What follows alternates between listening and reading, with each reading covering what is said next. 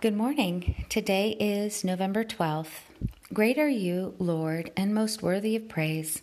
In your city, your holy mountain, we have meditated on your unfailing love, O God, in the midst of your temple. As is your name, O God, so is your praise to the ends of the earth. Your right hand is filled with righteousness. Psalm 48 1, 9, and 10.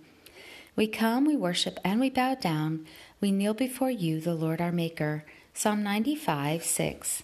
How can I discern my errors? Cleanse me from hidden faults. Keep your servant also from presumptuous sins. Let them not rule over me. Then will I be blameless and innocent of great transgression. Psalm 19 12 13. Lord, you have taught us that love is patient, love is kind. It does not envy, love does not boast. It is not arrogant, it does not behave rudely. It does not seek its own, it is not provoked. It keeps no record of wrongs. It does not rejoice in unrighteousness, but rejoices with the truth. It bears all things, believes all things, hopes all things, endures all things. Love never fails. 1 Corinthians 13 4 8. May my love abound more and more in full knowledge and depth of insight, so that I may be able to approve the things that are excellent, in order to be sincere and blameless until the day of Christ having been filled with the fruit of righteousness that comes through Jesus Christ, to your glory and praise, O God. Philippians 1 9 to 11. Since I died with you, Jesus, to the basic principles of this world, may I not submit to the world's regulations as though I still belonged to it. Colossians 2:20. Lord, we know that there should be no division in the body, but its members should have concern for each other. If one member suffers, all the members suffer with it. If one member is honored, all the members rejoice with it.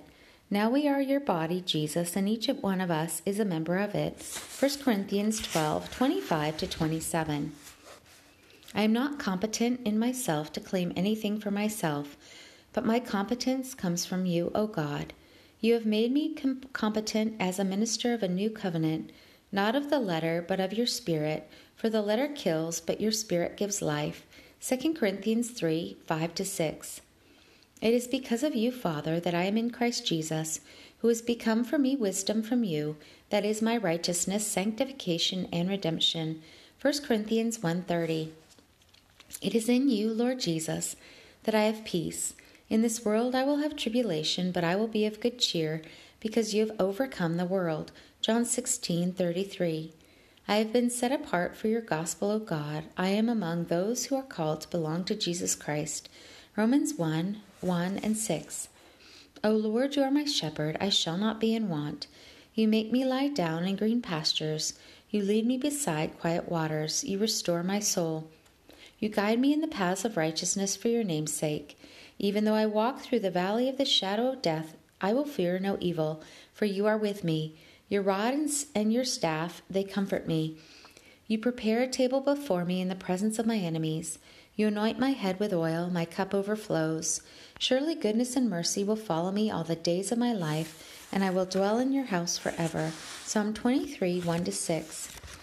Walk with the King today and be a blessing.